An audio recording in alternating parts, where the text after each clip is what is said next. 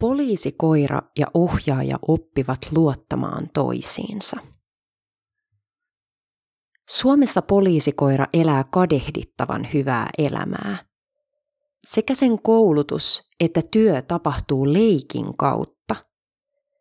Tämä artikkeli on kertomus poliisikoiran ja ohjaajan välisestä suhteesta. Suhteen voi parhaiten ymmärtää sosiaalisen sopimuksen kautta. Astuin ulos junasta Hämeenlinnassa. Odottelin hetken asemalla haastateltavaani, jonka oli tarkoitus hakea minut poliisikoiralaitokselle. Olin varannut sopimaamme haastatteluun pari tuntia. Eteeni pysähtyi pakettiauto, jonka kuskin tunnistin haastateltavakseni. Hänkin tunnisti minut ja viittoi tuulilasin takaa minua nousemaan kyytiin. Avasin pakettiauton vieruspenkin oven ja minut yllätti päänikorkeudella makaava pieni koiranpentu, jonka kasvot leimahtivat innokkaasti minut nähdessään. Häkeltyneenä en saanut sanotuksi muuta kuin oho. Pentu oli yksi Suomen nuorimmista virkamiehistä. Tutkimukseni aiheena oli tämä koiranpentu ja moni muu sen kaltainen. Minua kiinnostivat poliisikoirat ja näiden ohjaajat sekä se, mihin tämä ihmisen ja eläimen välinen suhde perustuu. Valitsin siksi aiheen Oulun yliopiston kulttuuriantropologian pro-gradu-tutkielmaani varten.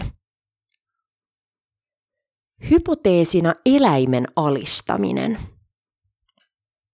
Täytyy myöntää, että ennakko-oletukseni olivat todellisuutta karumpia – Mielenkiintoni poliisikoira-ohjaajien ja poliisikoirien väliseen vuorovaikutussuhteeseen oli tullut mediasta, jossa usein toistetaan samaa lausetta.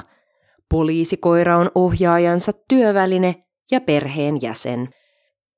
En osannut kuvitella tilannetta, jossa elävä olento voi olla samaan aikaan rinnasteisena elottomaan esineeseen ja kaikkein rakkaimpaan – Minua alkoi todella kiinnostaa selitys ja perustelu tämän lauseen takana. Aiheeseen perehtyminen alkoi tutustumisella lähdekirjallisuuteen. Poliisikoiran ja ohjaajan välistä suhdetta oli tutkittu aiemminkin Yhdysvalloissa. Sosiologi Clinton Sandersin näkemys oli, että kyseistä alakulttuuria määritti jakautunut ja ristiriitainen käsitys siitä, mikä koira ohjaajalleen oli. Se on kuin kolmivuotias moottorisahan kanssa, sanoi eräs Sandersin tutkimukseen osallistunut koiran ohjaaja. Tämän tutkimuksen perusteella yhdysvaltalainen poliisikoirakulttuuri näyttäytyi tasapainotteluna eläimellisen voiman ja ihmisyhteiskunnan kontrollin välillä. Sandersin artikkelin pohjalta aloin muodostamaan hypoteesia eli ennakko-oletusta aiheesta. Koirien työvälineyden pystyi parhaiten selittämään dominaationa. Poliisikoiran ohjaaja käyttäisi tällöin valtaa eläintä kohtaan saadakseen sen suorittamaan haluttuja tehtäviä. Hypoteesi ei tosin selittänyt koiraa perheenjäsenenä, mutta ajattelin tämän käsityksen toissijaiseksi ja alisteiseksi poliisin voimakäyttötarkoituksille. Hieman jo flirttailin ajatuksella, jossa viittaisin tutkimukseni tueksi tarkoituksellisesti provosoiden sosiologisiin tutkimuksiin orjuudesta – Sisäinen eläinoikeusaktivistini oli valmis taisteluun. Haastattelut mursivat ennakko-oletukset. Dominaatioteoria mielessäni ryhtyin toteuttamaan ensimmäisiä haastattelujani. Haastatteluja kertyi vuoden aikana 13 kappaletta yli 17 tuntia 11 eri haastateltavan kanssa. Lisäksi sain seurata koirien ja ohjaajien yhteistyötä useissa harjoitustilanteissa. Ymmärsin nopeasti, että teoreettinen viitekehykseni oli yhteen sopimaton näkemäni ja kuulemani kanssa. Suomessa poliiseilla on tapana kutsua itseään asiakaspalvelijoiksi. Olin aina kuvitellut tämän olevan brändäysstrategia, jolla pyritään nostamaan poliisin imagoa. Poliisin arkea tosi TVstä kotisohvalta seuraavalle katsojalle tarjotaan sosiaaliseen kanssakäymiseen perustuvaa dokumenttiviihdettä, jossa poliisien huolenpidon kohteena ovat pääasiassa kaupungin yöhön väsähtäneet. Entä kulissien takana?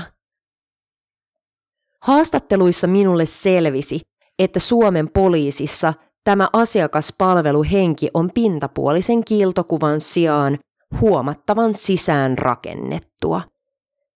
Kaikki koiran ohjaajat palvelevat ennen erikoistumistaan tavallisissa poliisin tehtävissä. Heistä jokainen puhui jopa väkivaltaisista ongelmatapauksista asiakkaina. Sävyssä ei ollut sen enempää ironiaa kuin kenen tahansa virkailijan tai myyjän puhuessa hankalasta asiakkaasta. Erityisesti voimankäyttöä vaatineista tilanteista puhuttaessa haastateltavat painottivat, kuinka poikkeuksellisia vastaavat tapaukset ovat. Tämä heijastuu myös poliisikoirien työhön. YouTubesta on löydettävissä videoita, joissa poliisikoira esitetään hyökkäämässä takaa ajettavan kimppuun, jälkimmäisen juostessa karkuun epätoivoisesti ja turhaan. Poikkeuksetta suden kaltainen koira ponnistaa kitterän loikan ja haukkaa vahvoilla leuvoillaan juoksijan lähimmän raajan otteeseensa. Koiran äkillinen paino saa juoksijan menettämään tasapainonsa ja rojahtamaan maahan. Yleensä nämä tilanteet ovat harjoituksia. Juoksijana on maalimies, eli kauttaaltaan suojatoppauksin varusteltu avustaja – joka on läsnä koirien voimakäyttöharjoituksissa. Varsinaisia tositilanteita tapahtuu Suomessa harvoin. Koirien käyttöä takaa-ajossa vältetään osin siksi, että koirat saattavat leuoillaan repäistä irti kokonaisia lihaksia. Suomessa poliisikoirien työvirkoja on kahta laatua, partiokoirat ja erikoiskoirat. Näistä vain partiokoiria koulutetaan voimakäyttötilanteisiin. Voiman käytöllä tarkoitetaan poliisitermistössä oikeutettua väkivaltaa. Sen tärkeys on selkeästi hupenemassa. Vakavissa voimankäyttöä vaativissa tilanteissa on muitakin keinoja. Poliisikoiraa ei pyritä tahallisesti vaarantamaan. Nykyään poliisikoiran tärkeimmäksi rooliksi nähdään jäljittäminen. Koiran nenää ei ole kyetty korvaamaan teknologialla. Koiran hajuaisti on arviolta jopa 10 000 kertaa ihmisen hajuaistia tarkempi. Koiran nenä on avain ulottuvuuteen, jota ihminen ei aisti poliisikoiran ohjaajat painottivat tärkeimmäksi taidokseen kykyä tulkita koiransa viestejä hajujen maailmasta. Umpikuja. Hajujen kanssa työskentely käy koiralle leikistä, kirjaimellisesti. Ohjaajat sekoittavat tarkoituksella työn ja leikin, jotta koiralla on mahdollisimman hauskaa ja se pysyy motivoituneena. Koirien innokkuutta ei pyritä hallitsemaan yhtä paljon kuin lemmikkikoirien. Tämä pätee varsinkin erikoiskoiriin, joiden tehtäviin kuuluu vain jäljittäminen. Joidenkin koirien vilkkaus on häkellyttävää. Eräs haastateltava sanoikin koiransa olevan semmoinen hölmö, joka kolkkaa vaan eikä ymmärrä maailman pahuudesta juurikaan mitään. Koiran ohjaajalla on yleensä kerralla vain yksi poliisikoira, jonka kanssa hän viettää valtaosan työ- ja vapaa-ajastaan. Työssä eniten aikaa kuluu koiran ja ohjaajan yhteisen kielen rakentamiseen. Tätä molemminpuolista tulkitsemisen oppimista tehdään enimmäkseen harjoitusten kautta. Työ leviää monin tavoin vapaa-ajalle ja osaksi perheelämää. Lajien välistä kommunikointitapaa täytyy ylläpitää jatkuvasti, eikä totutusta pyritä poikkeamaan. Tämä voisi hämmentää koiraa, joka ei todennäköisesti tiedosta työn ja vapaa-ajan eroa.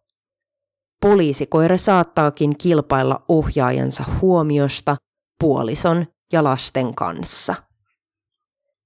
Koira muodostuu tämän myötä ohjaajalleen usein perheen jäseneksi, mutta entä työvälineeksi? Tähänhän ajatus dominaatiosta ihmiseläinsuhteessa perustui.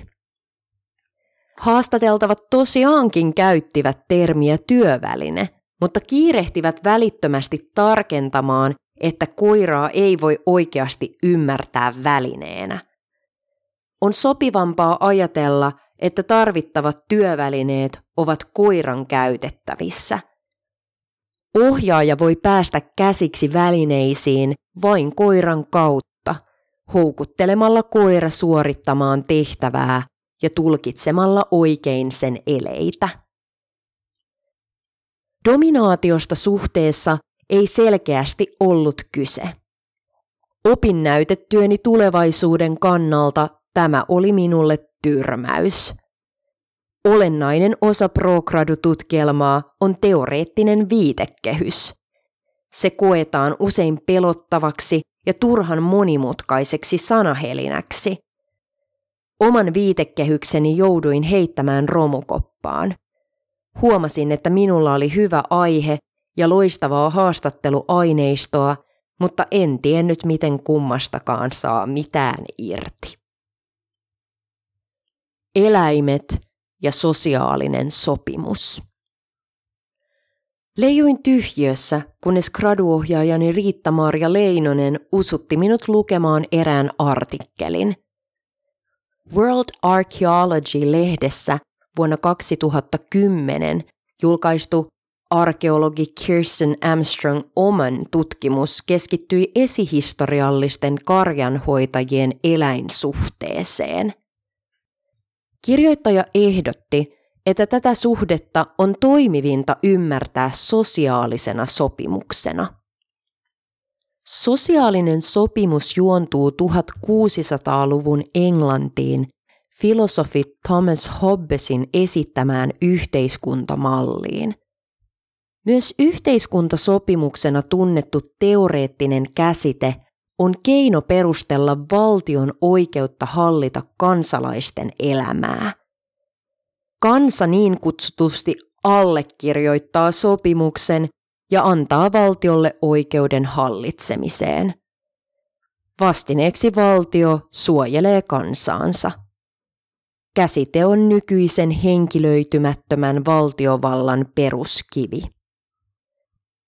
Filosofiseksi ongelmaksi jäi yhteiskunnan määrittely. Keistä yhteiskunta koostuu? Vain aikuisista miehistä? Entä naiset? Lapset? Eläimet? Kirjassaan Animals and Why They Matter filosofi Mary Midgley järkeili tyrmäävän kritiikin sen hetkistä sosiaalisen sopimuksen käsitettä vastaan. Ymmärrys eläinten älykkyydestä ja tietoisuudesta oli kehittynyt. Vanhat käsitykset, joiden mukaan eläimillä ei ole tunteita, ajatuksia tai pyrkimyksiä, eivät enää voineet pitää paikkansa. Eläimet oli aiemmin nähty vain aistien ja vaistojen ohjaamina automaatteina. Mitkli osoitti, että tämä käsitys perustui valistuksen aikaa seuranneeseen ihmisen erityisyyttä korostavaan ideologiaan. Ihmisen erityisyys rakentui suurelta osin sille, että monet elämän luontaiset ominaisuudet kiistettiin muilta eläimiltä. Sosiaalisesta sopimuksesta eläimet jätettiin ulkopuolelle. Tämän myötä eläinten hyvinvointi heikkeni ihmisten hyvinvoinnin kasvaessa. Yhteiskuntiin on kautta aikojen kuulunut sekä ihmisiä että eläimiä. Koiran domestikaatio tapahtui nykytiedon valossa ainakin 14 000 vuotta sitten ja ensimmäisen karjaeläimen 12 000 vuotta sitten. Pyöräkin kehitettiin ilmeisesti juuri härkää ja hevosta varten. Yhteiskunta on siis selvästi enemmän kuin vain ihmiset. Nykyään joidenkin filosofien keskuudessa yhteiskunnan määritelmä on jo laajentunut kattamaan myös esineet, rakennukset ja infrastruktuurin sekä metafyysiset ajatusmallit. Midklin kritiikin jälkeen sosiaalista sopimusta ryhdyttiin soveltamaan myös ihmiseläinsuhteissa, niin suhteen rakentamisessa kuin sen tutkimisessa. Itselleni se tarjosi vihdoinkin tavan ymmärtää Suomen poliisikoirakulttuuria. Poliisikoiran käyttöohjeet. Millä perusteilla poliisikoiran ja ohjaajan välinen suhde perustuu sosiaaliseen sopimukseen? Haastateltavien mukaan koiran saa tekemään haluttuja asioita neuvottelemalla. Harjoituksissa pyritään löytämään keinot, joilla koira suostuu tehtäviin. Ne voivat olla mielekkäitä virikkeitä, sopivia palkintoja tai mukavia mieleyhtymiä. Koiraa ei voi pakottaa. Tekemisen pitää olla hauskaa ja intoa ei saa tukahduttaa. Olivat vain muutamia poliisikoiran ohjaajien antamia ohjenuoria. Neuvottelu on molemmin suuntaista. Ei riitä, että koira luottaa ohjaajaansa. Myös ohjaajan on luotettava koiraansa – Yhdessä he ovat symbioottinen tiimi, jossa molemmat saavat merkityksensä toiselta. Kun koira epäonnistuu harjoituksessa tai työtehtävässä, ei epäonnistumisen syytä etsitä suoraan koirasta. Silloin pitää katsoa itseään peilistä. Poliisikoira on siis ohjaajansa perheenjäsen ja työvälineen sijasta lähinnä työkaveri. Mutta onko oikeutettua väittää, että koira, joka ei kapinoi ohjaajaa vastaan ja suorittaa annettuja tehtäviä motivoituneesti ja onnistuneesti, on allekirjoittanut ohjaajan ja laajemman yhteiskunnan kanssa sosiaalisen sopimuksen hyväksyen roolinsa virkavallan edustajana. Voi hitto näitä sun kysymyksiä – näin sanoi minulle eräs haastateltavani vasta noin kahdennen kymmenennen kysymyksen jälkeen. Katsoissani häntä näin keski-ikäisen kantasuomalaisen rotevan ja kaljun miespoliisin. Hän oli mielestäni sanalla sanoen äijämäinen. Joku, jonka ei kuvittelisi puhuvan tunteistaan tai olevan luonteeltaan millään lailla pehmeä. No, hänen oli vain kestettävä kysymykseni, koska haastattelu ei ollut vielä edes puolessa välissä. Loppua kohti edetessä muistivihossani tuli vastaan kysymys. Miten kutsut itseäsi koirallesi? Minua melkein hävetti kysyä tätä.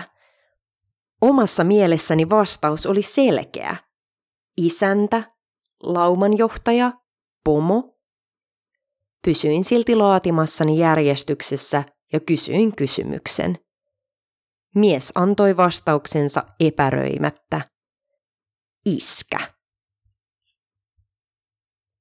Kirjoittaja. Jenni Ahto Hakonen on museoalalla työskentelevä kulttuuriantropologi. Kiinnostuksen kohteisiin lukeutuvat museoiden lisäksi ihmiseläinsuhteet, sekä työelämän ja teknologian tutkimus. Tämä artikkeli perustuu osin valmistumaisillaan olevaan tieteelliseen julkaisuun. Lukija Jenna Honkanen